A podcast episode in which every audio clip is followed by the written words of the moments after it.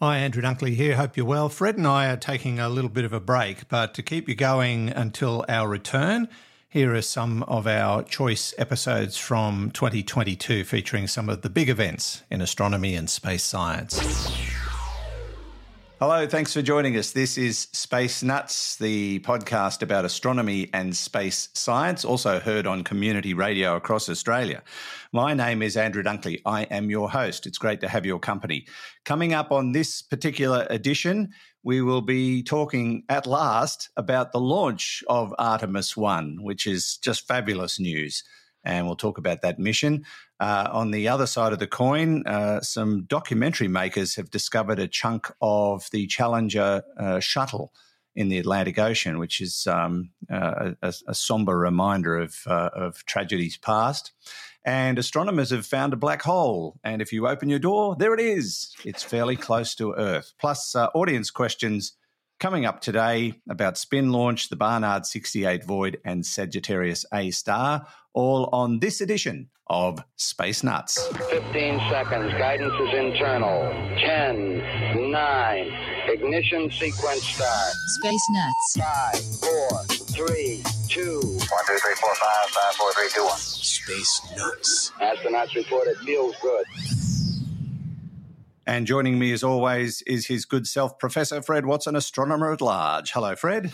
Hi, Andrew. How are you doing this morning? I am well, sir. How are you? Mm, very happy with the uh, launch of Artemis 1 oh, yesterday. Isn't it fabulous news? We'll get to that shortly. But uh, yeah, I'm over my jet lag. I'm over my second dose of COVID. Ah, oh, um, oh, gosh. Mostly, mostly 100%. I got something to show you before we get started. Um, for people who watch us on YouTube, this will um, this will be easily seen, but uh, I'm going to show you a rock. See that? I can see it. Yes. And that is it, a piece of lava from it's Mount, black. Yeah, Mount Etna. Yeah. So well, when we were up on Mount Etna a few weeks ago, they said, take as much as you like. We don't care. So I did.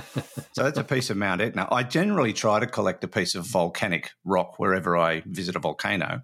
Hmm. Uh, that's Mount Etna. But this one is also Mount Etna. I didn't know yeah. this about Mount Etna, but it, it blasts out two different coloured lavas, one black and but one red. They look as though they've got different textures yeah, as well. This one's much and, heavier. Um, ah, this okay. has got a lot of um, uh, like gases have come out of it, and it's very porous. Yeah, this one too, yeah. but it feels much more dense. They're almost the same size. If I can put them up, yeah. But, but um, such a color contrast there. Yeah, That's it's quite amazing, and it's it's all over the mountain. You can just see patches of red and then patches of black. They they seem to fall in different areas, but they're all kind of intermingled as well. But yeah, I'm very very happy to have a piece of Mount Etna. Um, you, you, must have. Um, you you visited Hawaii, Andrew, yeah. and you're probably aware of the two different sorts of lava that there are there. Um, there's there's I can't remember the exact names. One is A'a, and I think one's Pu'u or something oh, like that. Right. Um, and and they're very different in um, consistency. Uh, A'a is sharp and sprinkly, uh, sharp and um, uh, not sprinkly. It's just it's just just sharp, uh, and uh, people say pointy. That's the word I'm looking for. Uh, uh, local Hawaiians say it's called ah because that's what you say when you stand on it. um, but but uh, but they are the same color though. They're different in texture, but right. unlike those two that you've held up, they're the same color. Yeah. But um, anyway, yeah. Just- now Etna was um, having a quiet smoke in the corner while we were there. but uh, it had erupted two months earlier. Yeah, yeah. So there's and, plenty of fresh lava. Around. Gee, there were some great stories that the um, the guide told us about it. Um, one of the big eruptions um, a couple of years ago uh, sent lava down the mountain, and, and, it threatened one of the two villages that are actually mm-hmm. built on the slopes of Mount Etna. And one bloke who uh, owned a vineyard um, had to evacuate. So before he left, he put a table out in the backyard and put a bottle of wine and some food on the table to offer Mount Etna and said, You can have this if you stop. Anyway, when the eruption stopped and he went back, the bottle of wine and the food was still there and the lava had stopped at his fence. Oh. yeah, true story.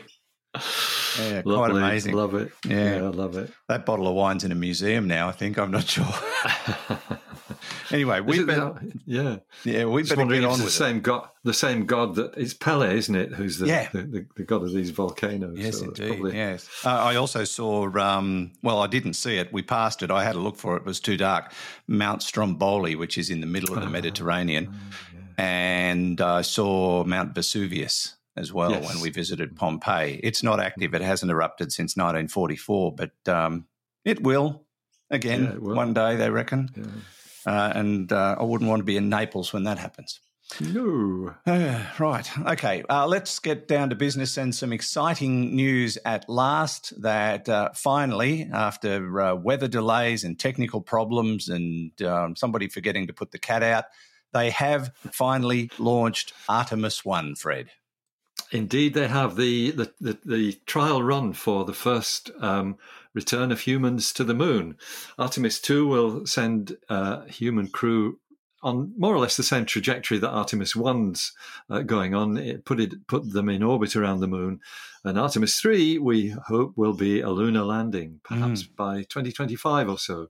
But yeah, Artemis One uh, a dress rehearsal for for human flights returning to the moon. It tu- it blasted off at um, 5:47 p.m. our time here in Sydney. Uh, sorry, here in uh, New South Wales, uh, and uh, with um, uh, yeah, all the spectacular uh, and you know hold your breath stuff that we're used to when we watch rocket launches. Yeah. And there was actually a hold up. There was a a hold again because of. Suspected hydrogen leak. Uh, there were some engineers went and torqued up one of the joints with their spanners, uh, which I think stopped the leak. Uh, there was a, an Ethernet connection which was also a bit faulty, so that they put short holds into the countdown. But uh, yeah, five forty-seven our time, whatever time that is in the rest of the world. Uh, it uh, it was fantastic. I um I, I- I watched all afternoon, but I had to go uh, into the ABC studio in the, uh, the at the critical time, Right. uh, so I, I couldn't watch the video. But uh, when I left the studio and I was driving home, I had it playing uh, in the car radio. I wasn't watching, of course, but uh, the audio was coming through, uh, and the liftoff was just as I was crossing the Sydney Harbour Bridge. It was a an epic moment. There was a rainbow in the background, Andrew. It was all there. It was Yeah. fabulous stuff. yeah. It uh, was 6.47 Greenwich Mean Time. Yeah, that's right. Uh, 147 local time, AM, I think, and 747 uh, CET. I'm just trying to remember what that stands for, but anyway. Um, Yeah, it's a 25 day mission, this one. Yes, that's right. So at the moment, the status is that uh, the, the, the launch sequence went perfectly. Uh, all the stuff that it had to do, uh, you know, having uh, attained space, the boosters blowing away, the uh, the emergency abort rocket being jettisoned, uh, lots of fairings being jettisoned, then the core section of the of the SLS, the Space Launch System rocket, uh, falling away. And uh, unlike the Falcon 9s, which we're used to seeing returning uh, to be reused, this one's ditched in the Atlantic Ocean with its four uh, RS 25 engines. Great shame, but never mind. But everything else then uh, went according to plan. And the, uh, the translunar translunar injection. That's the bit where they squirt the rocket to put it on a path to the moon. That was perfectly flawless i think about 7 hours after the after the launch. And now i believe it's it may have had a mid uh, mid course burn already but we've got a th- uh, 6 day uh, is that right? 3 to 5 days of coasting to the moon uh, before it goes into this really wide retrograde orbit, going the wrong way around the moon, Yeah. uh, which is a really interesting maneuver. It's it's I think it'll be in orbit around the moon for more than ten days, and as you said. Uh, Comes back, and I believe scheduled for the 11th of December. That's what Splashdown. heard. I also Yeah. heard it's actually going to go 40,000 miles past the moon. Is yeah, that right? that's right. Sixty thousand kilometers beyond the moon. It's a it's a wide, wide orbit that Yeah. it's putting it uh, that's been put in, and I think it's just to test out all the systems thoroughly. Uh, it will uh, uh, uh, in fact, at the end of this uh, initial sequence, it will come within 97 kilometers of the lunar surface, and it's going to pick up a slingshot there, which will Mm. put it in this extended orbit that takes it well beyond the moon. Fantastic. So it's you know um, fanta- vintage NASA stuff. It's great to see them uh, going to the moon again. I uh, I'm very thrilled about that. Yeah, and a new generation get to ex- uh, gets to experience Exactly. that, like I did Exactly. when I was seven Yeah. years old and they set foot on the moon. I was so thrilled, and uh, it, it kind of waned after a few years, but I think that excitement is back now, and Hmm. uh, so many experiments on board. There's a lot of science being uh, tested as a part of this project, so uh, it's not just about testing the the hardware and Oh, um, that's right. and looking forward to other missions and putting a base on the moon ultimately. But there's a, a lot more going on. There's CubeSats on there being tested, Yeah. all sorts of stuff. So uh, there's there's plenty happening with Artemis One, and we'll keep you up uh, up to date as we get news from NASA. Now uh, to something uh, much more sobering and a reminder of how things can go dreadfully wrong, and the Challenger shuttle disaster is in the news again, but uh, this time it's because of a film crew that was out um, in the Atlantic uh, doing a, a documentary about the Bermuda Triangle of all things, Yeah, and they've So- stumbled across a piece of the Challenger. Yeah, it's uh, it's a remarkable story. Exactly as you said, they uh, this film crew's documentary series uh, on the B- the Bermuda Triangle, which has always had this curious uh, um, attraction about it because people think it's it swallows up uh, ships Mm. and I've been in it. and I was on a ship you? in the Bermuda Triangle um, some Ah. years ago. Yeah, could explain a lot, really. Yeah, I think my brain got lost. yeah. No, no. Um, anyway, uh, hunting down on the seabed, they're actually looking for the wreckage of a World War II aircraft, I Mm. understand.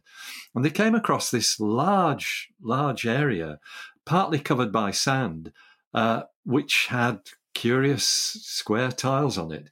Um, I did watch a clip from the footage that was filmed. It's a few days ago now, but uh, I think this was when they actually originally found this. And um, there are two two divers there, and there's obviously a third one with a camera.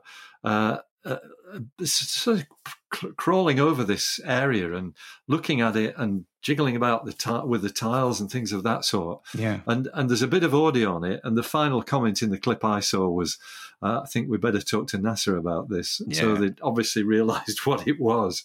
Uh, and yes, now NASA's been involved. I think that was quite some time ago when all that happened. Mm. Uh, and it is indeed part of the Challenger space shuttle, which was lost on the 28th of January, uh, 1986. Yeah. And I, like you may do, I remember exactly what I was doing and where I was when I heard that news. It was devastating. I was getting in my car and uh, the radio came on and, and I heard it. And it reminded me of a conversation I had with my sister in law uh, only a couple of weeks before. And we were talking about the space shuttle program. I said, gee, I'm, I'm really worried. They seem to be pretty gung ho about it. And that's usually when something horrible happens. And I, I could not Wow. believe, What a That- those- prescient thing to say. yeah, two weeks Yeah. before it happened. Yeah. Um, and yeah, I, I didn't feel good at all, I must confess. I, I'm sure you didn't. No, I didn't either. I, I, I was in Coonabarabran then, uh, working at the UK Schmidt telescope, and I was in my kitchen uh, in the morning and heard the news. And we, we were we were sort of uh, in the world of astronomy pretty attached to the shuttle program in the sense that uh, it was the only vehicle that could launch the space telescope, what's now called the Hubble Space Telescope. It was then just called the Space Telescope. Yeah. Uh, and that was more or less ready to go uh, when that disaster happened. In fact, I think it was scheduled for that year. Uh, and of course, that, uh, you know, that stymied that, of course. And uh, it wasn't until 1990 that the, the Hubble Space Telescope was finally launched. So Mm. it, it it played into all kinds of different aspects of the scientific world. But of course, the human tragedy was by far the, the most over, overwhelming part of it. Oh, with it was. with the first the first civilian on board, uh, yeah. uh, the teacher. Mm, and and I, I just can't imagine what her students must have felt. They would have Yeah. been watching that, and Yeah. oh gosh, yeah, yeah, it, it just was it was devastating, and um, you, just didn't know what to think. You just I didn't see it live. I saw the footage later, but um, Yes. oh my Yeah. gosh, It was it was Yep. horrific.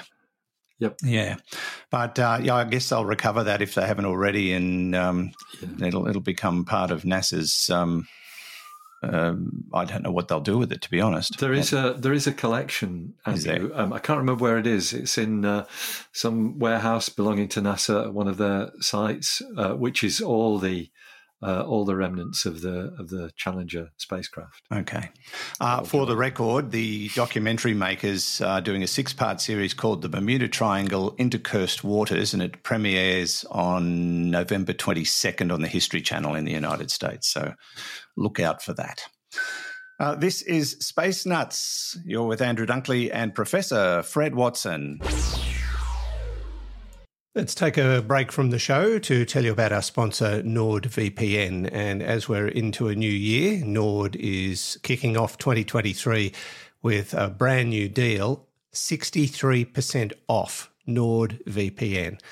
And uh, Judy and I have just come back from overseas, and we uh, had uh, a lot of situations where we were using public Wi Fi uh, over in New Zealand, uh, which is everywhere.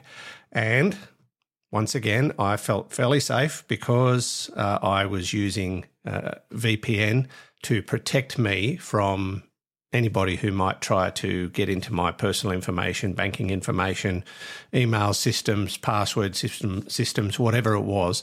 Uh, they couldn't get to it because I was using NordVPN. Now, uh, the, the the deal for the new year, exclusive to Space Nuts listeners, uh, is fabulous. Now, what they are offering is uh, different levels of plan over different terms. You can go month by month, although that costs you a bit more. You can have a one year plan or a two year plan. And there are three tiers within each of those plans. Now, the most popular is the basic service, which is uh, giving you the high speed VPN, malware protection, and tracker and ad blocker software. But if you go to tier two, uh, it gives you just a little bit more, including the cross uh, platform password manager and a data breach scanner.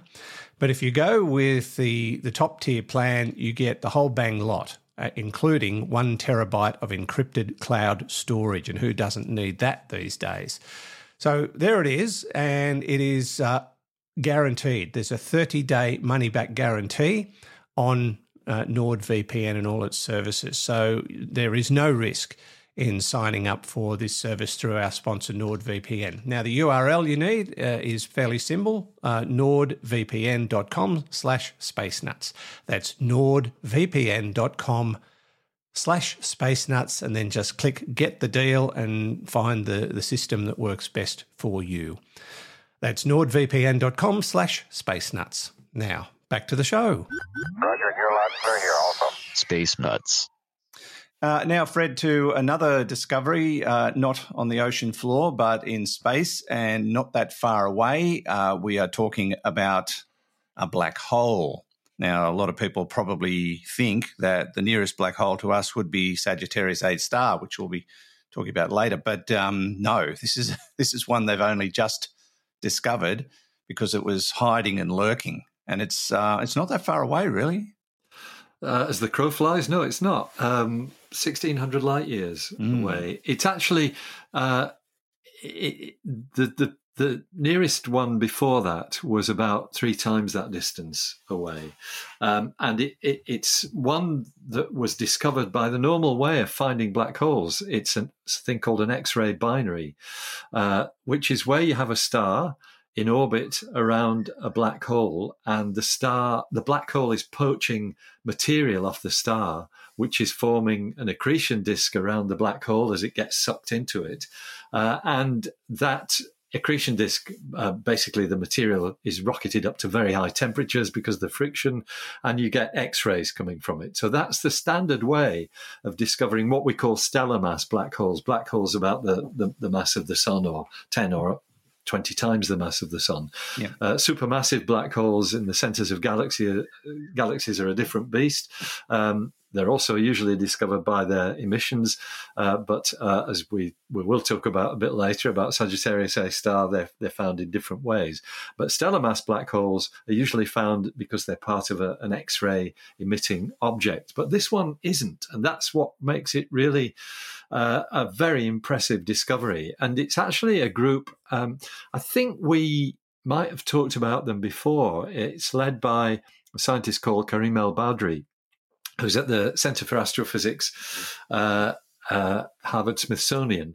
Uh, and um, I think they call themselves the Black Hole Police or something like that because they, they, they go around debunking um, potential candidates of black holes. They, right. you know, they demonstrate, no, this cannot possibly be a black hole.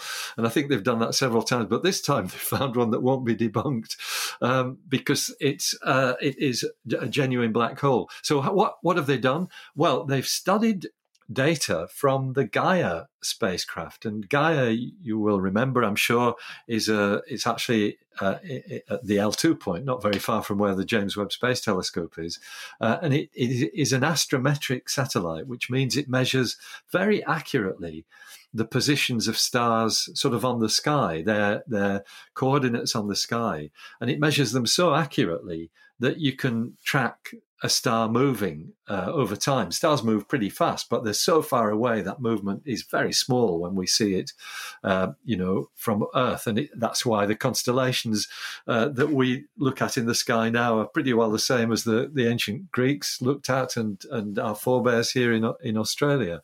So. Um, they, they appear to move very slowly, uh, and that means that you need ultra precise measurements in order to detect that motion. And the Gaia spacecraft can do that. It's phenomenal, the accuracy that it generates. So it, it detected the motion of this particular star, but then uh, the measurements were so fine that they could recognize, the scientists could recognize uh, that there were irregularities in that motion. Uh, in other words, a, a, kind of wiggle as the star was moving along. Something was toying with it. Yes, that's toying with it is a good word. Uh, this, it's a bit more, uh, a little bit less playful than that, perhaps. Yeah. Uh, in that, uh, what they more, more like was more like rabid dog playful. yeah, actually, when it's a black hole, I think you're right. Uh, what they detected, though, was that this star was in orbit around something. Um, uh, and they confirmed that by measurements made with the Gemini North telescope in Hawaii, uh, the uh, eight meter uh, northern uh, component of the twin Gemini telescopes, or Gemini, if you want to uh, put the curly bit on the end, uh, operated by the National Science Foundation's NOIRLab, uh, National Optical Infrared Laboratory. Uh, that uh, those measurements proved beyond doubt that this star was in orbit around something and the only thing that it could be in orbit around, because there's, it looks as though it's in orbit around nothing, um, with the given the dimensions and the velocities and things of that sort, is a black hole with yeah. a, a, mass of about 10 times the mass of the sun and what we might call a quiescent black hole because it's not actually got an accretion disk that's uh, pumping out X-rays, which, as I said, is the normal way of discovering them. Yeah. Um, and the, the, the, the discoverers, uh, uh, El-Badry and his his colleagues, uh, they've got a very nice um, description of what this system is like.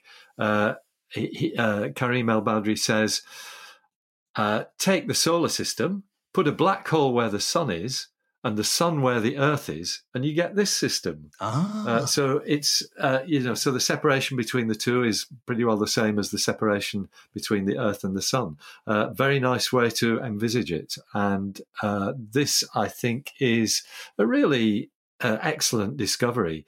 Um, the uh, in fact I'll, I'll read another comment from him, another quote, because it relates to that um, black hole police thing I was telling you about. Yeah. Uh, he said, while there have been many claimed detections of systems like this, almost all these discoveries have subsequently been refuted. This is the first unambiguous detection of a sun like star in a wide orbit around a stellar mass black hole in our galaxy. Mm. So, really, very, very nice work. Uh, and uh, I think it's uh, you know, it's such a, a, a, a great way to discover black holes. And it, what it suggests is that there's a huge number of black holes that we haven't yet discovered, uh, which are quiescent, they're not emitting X rays, and we perhaps yet, as yet, don't have the sensitivity of our equipment to detect them. But you can bet your life that more will turn up. Yeah, and they're they're also very hungry, as I believe. I think I read this one. This one's got a bit of a you know uh, lunchtime thing going on. Mm, probably most of them do, but it's not enough to, to make the X-rays that would mm. would reveal it. That's fascinating. Well, that's quite a discovery, and uh, you can read about that on uh, Astronomy Daily because that story popped up uh, on the Space Nuts website too. So check it out there. Very good. Yeah. I, I, was going to save this to the end, but I think I'll do it now because this relates to black holes. Uh, it's a, it's a question from Annette in Manchester. Hi, my name's Annette, and I'm from Manchester in United Kingdom. My question's about the image that was taken of a supermassive black hole that's in the center of our galaxy, Sagittarius A star. So I heard somebody say that it looks as though, because of the orientation of the accretion disk, that potentially our black hole had had, or our galaxy at least, had a collision with another galaxy previously. So, does that explain then that why our star is a bit of a loner because I believe there's no other stars around our star, the sun, that are similar uh, origin or certainly makeup, whereas stars are usually formed in clusters. So, could that explain why our sun is a little bit of a loner? Mm, that's a great question, Annette. Thanks for sending that in. And um, yeah, that's a, that's a good theory. Love your thinking, Annette. It's mm. uh, it's um, uh, you know it's a lovely um, pulling together of two different things, and and absolutely that uh, the thing about the you know the modelling of the Sagittarius A black hole, A star black hole Event Horizon observations made with the Event Horizon telescope, the modeling worked best when, exactly as Annette says, the accretion disk is more or less at right angles to the plane of the galaxy. Uh, and that's a bit counterintuitive because uh, it's not the way these things normally work. And, and I think um, uh, a, a, an accretion of another black hole uh, by the Sagittarius A star black hole at some time in the history of the galaxy is a, is a likely explanation from that for that. In other words, a collision between two galaxies, and we know our galaxy is already uh, well, it's still chomping up uh, smaller galaxies. The two Magellanic clouds that we see here in the southern hemisphere are definitely on a, a, a, a sort of dying trajectory to become part of the uh, halo of the Milky Way itself. Um, so to link that though to uh, a lonely sun, um, I, I, think it might be a bit of a uh, drawing a long bow. Uh, the sun is not that lonely in regard to its particular type. Um, I'm trying to remember because I did some work years ago about the you know the population of stars in the sun's neighborhood and what category they are. Yeah. Uh, and and the sun's neighborhood is is not particularly empty. It's pretty standard. Our nearest star being um, being Alpha Centauri, uh, or the Alpha Centauri system, because it's got multiple components, only four uh, light years away. Mm. Um, I, I, got some average numbers, and I can't remember what they are. They're in um, my book, Why is Uranus Upside Down, about the average density of stars in the sun's vicinity, and it's pretty typical uh, of the rest of the galaxy when you think about stars within the. What page is it on, Fred? I've got the book in my hand. Yeah. I can't remember. Uh, it is there. So I think it's in the chapter on. Um, it's in the chapter on uh, stars, as you'd expect. Um, I'm not going to bother looking. no. I'll let you do it for me. Um, it anyway. The, uh, the, the the bottom line is, uh, I mean, uh, the, the, other thing to say is that most of the stars in the sun's neighborhood are red dwarfs, uh, and that's true throughout the galaxy. They are they're they're just these cool dwarf stars, red dwarf stars, uh, and sun-like stars are not. They're not certainly not as common as red dwarfs, but they are um, nevertheless not that rare either. so Uh, have you found it? Yet? No, I, no, I wouldn't bother. I it was it was about. Um, it's, I think it was in answer to one of the questions actually, because "Why is Uranus Upside Down" is a book of questions that was an, asked on ABC Radio, Mm. and it, it's the answer to one of those, which I think was something like "How many stars are there in the sun's neighborhood?" or something like that. Anyway, never mind.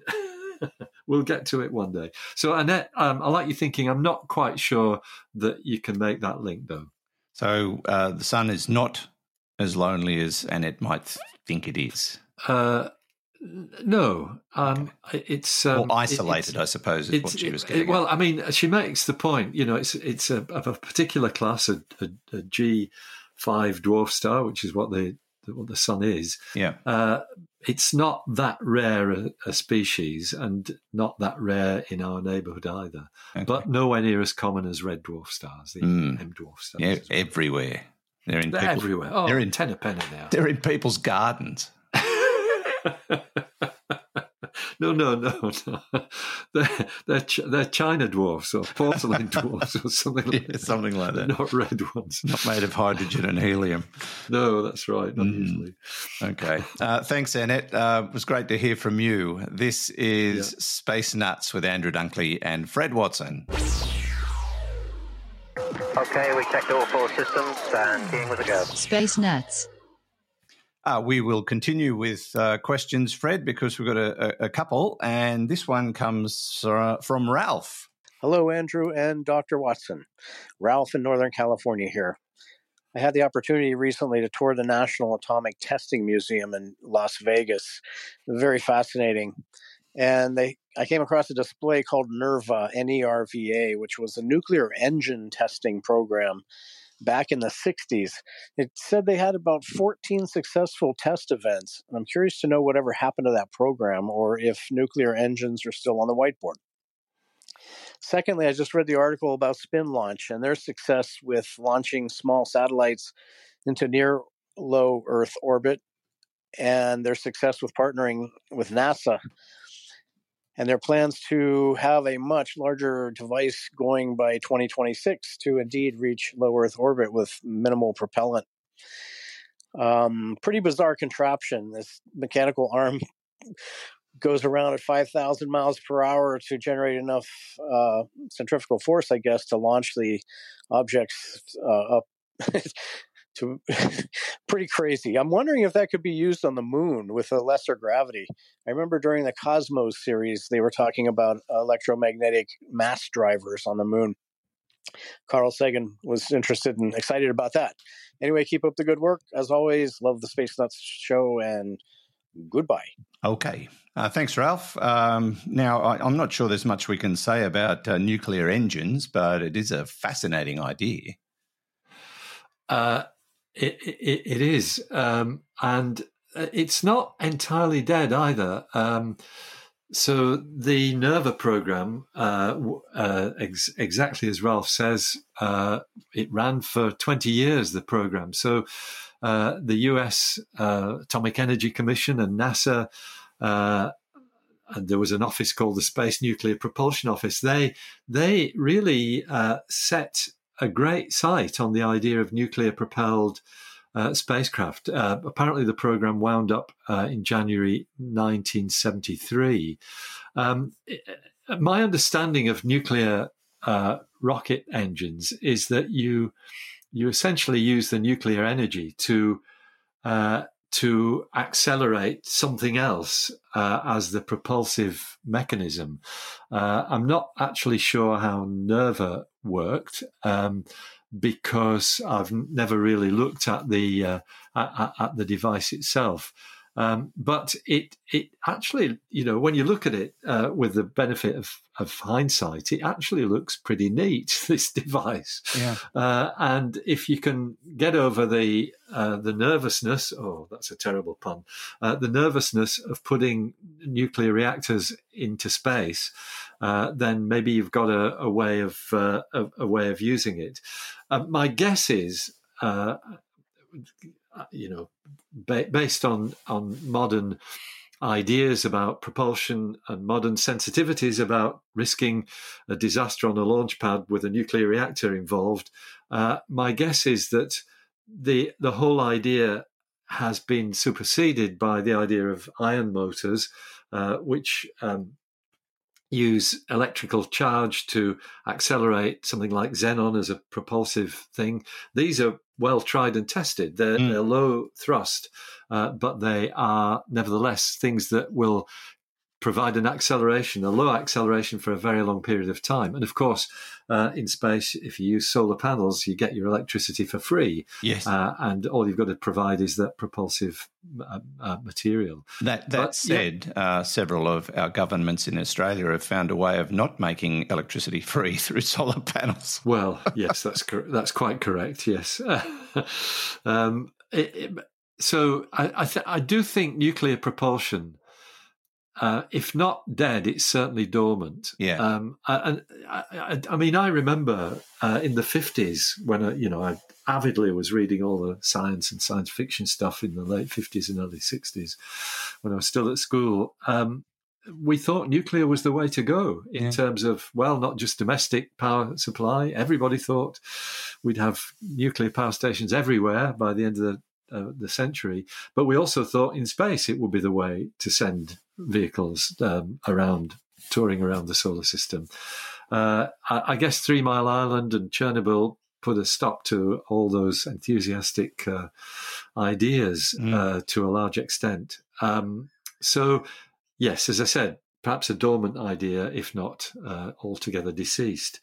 Now, the SpinLaunch. Yeah, um, this is fascinating. I've actually yeah. looked into this before. I, I was made aware of it some time ago and um, and did some reading on it. it. It's it's the most bizarre contraption you've ever seen. Yeah.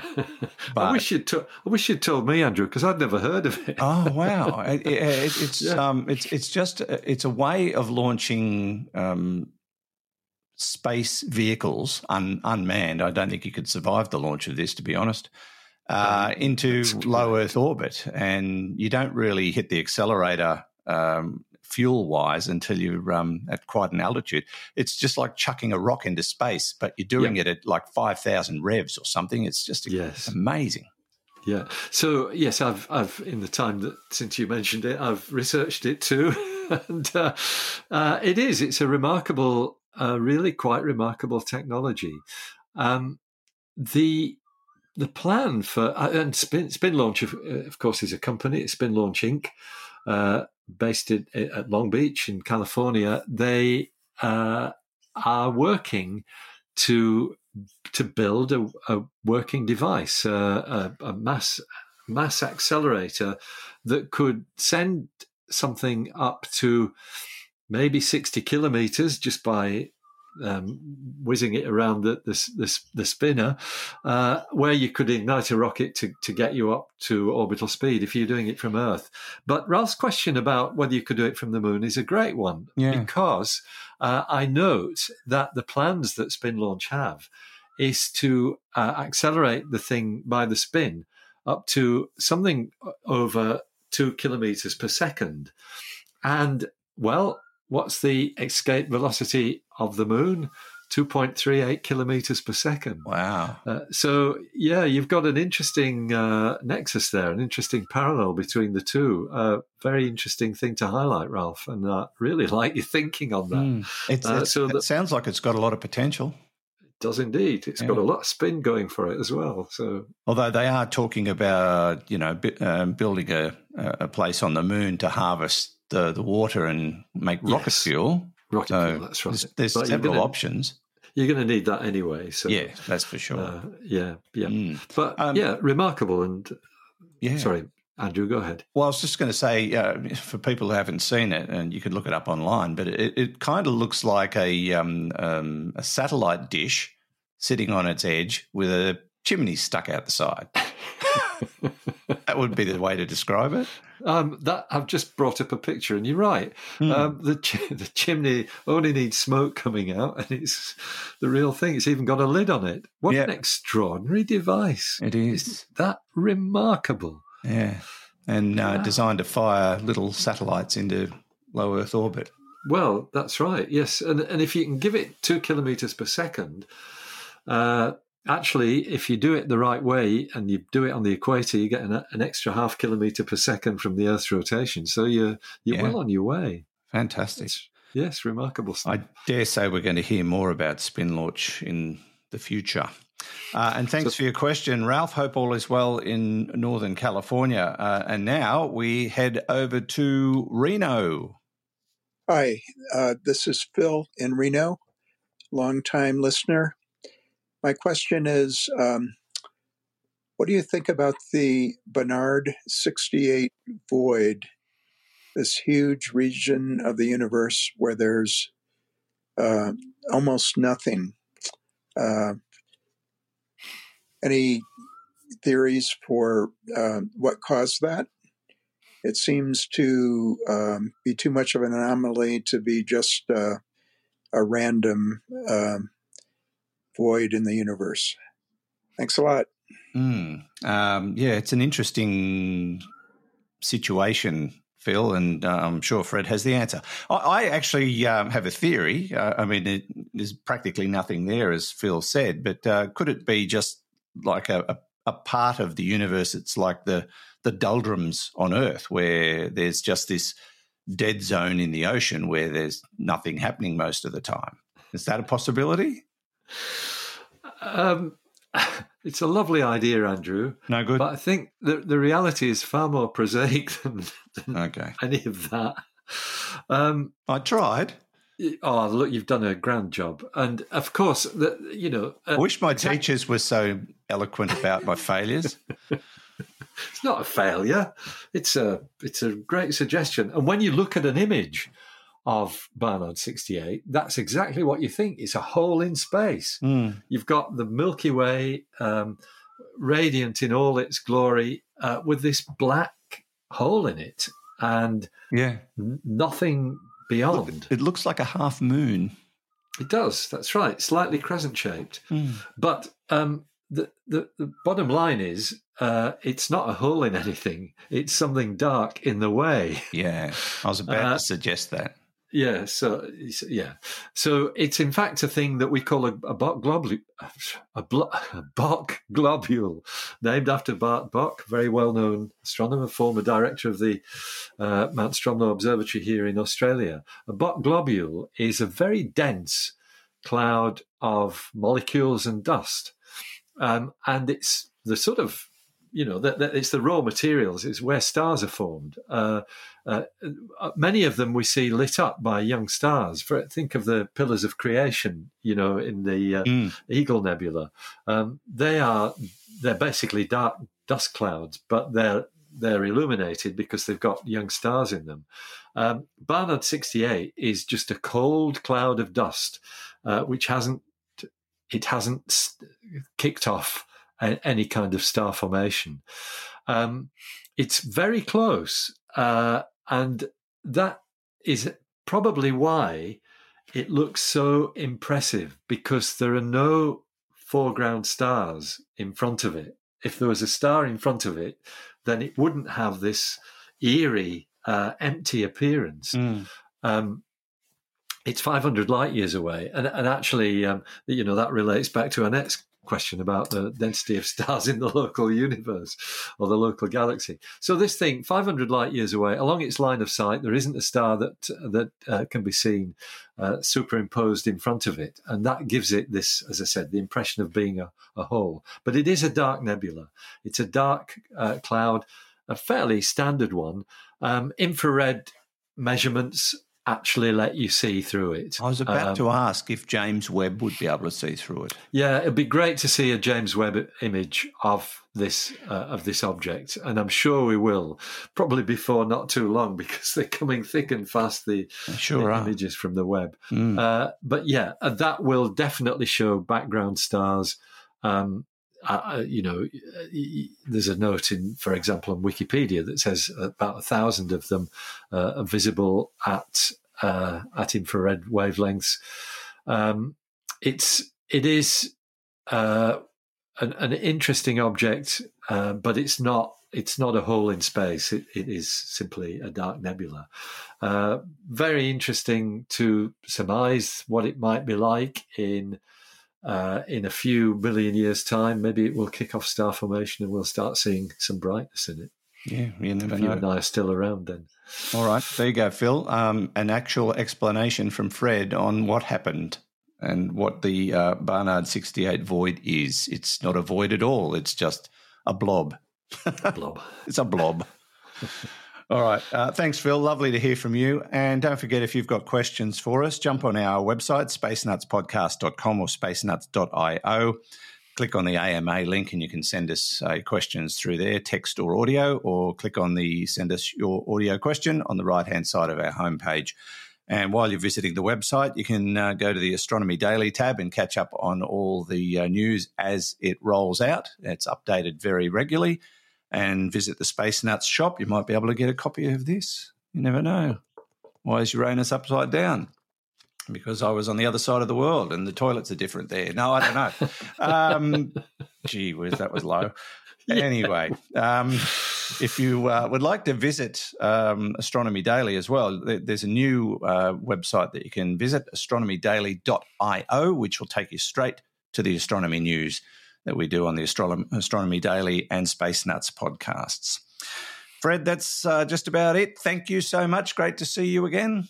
Yes, you too. And good to have you back in the country as well. It's uh, where we can keep an eye on you. Yes, yes, it's good to be back. I don't know how long I'll be back because Judy's got all these trips planned for us now that. Ah, there you go. she's retired, even though I don't want to retire full time. But um, she's she's no, you got to take time off. We're going here, we're going there, we're going everywhere. Anyway, uh, I think I've got my feet back on the ground for a little while now. Fred, we'll catch you next week. Thank you.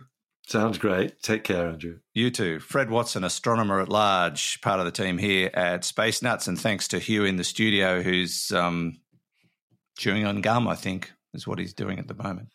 Uh, and uh, until next time, from me, Andrew Dunkley, thanks for listening. We'll catch you on the next episode of Space Nuts. Bye bye. Space Nuts. You've been listening to the Space Nuts podcast. Mission complete, Houston. Available at Apple Podcasts, Google Podcasts, Spotify, iHeartRadio, or your favorite podcast player. You can also stream on demand at Bitesz.com.